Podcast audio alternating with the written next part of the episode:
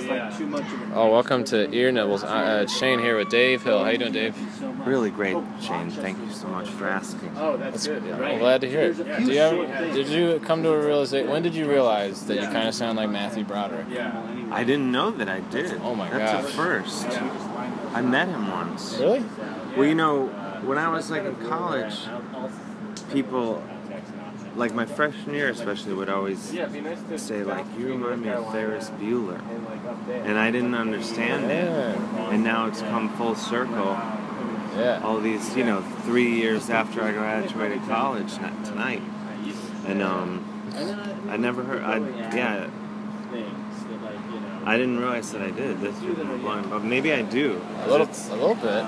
I don't know. I've seen, I've seen like war games and Ferris Bueller's Day Off Oh, uh, one too many times.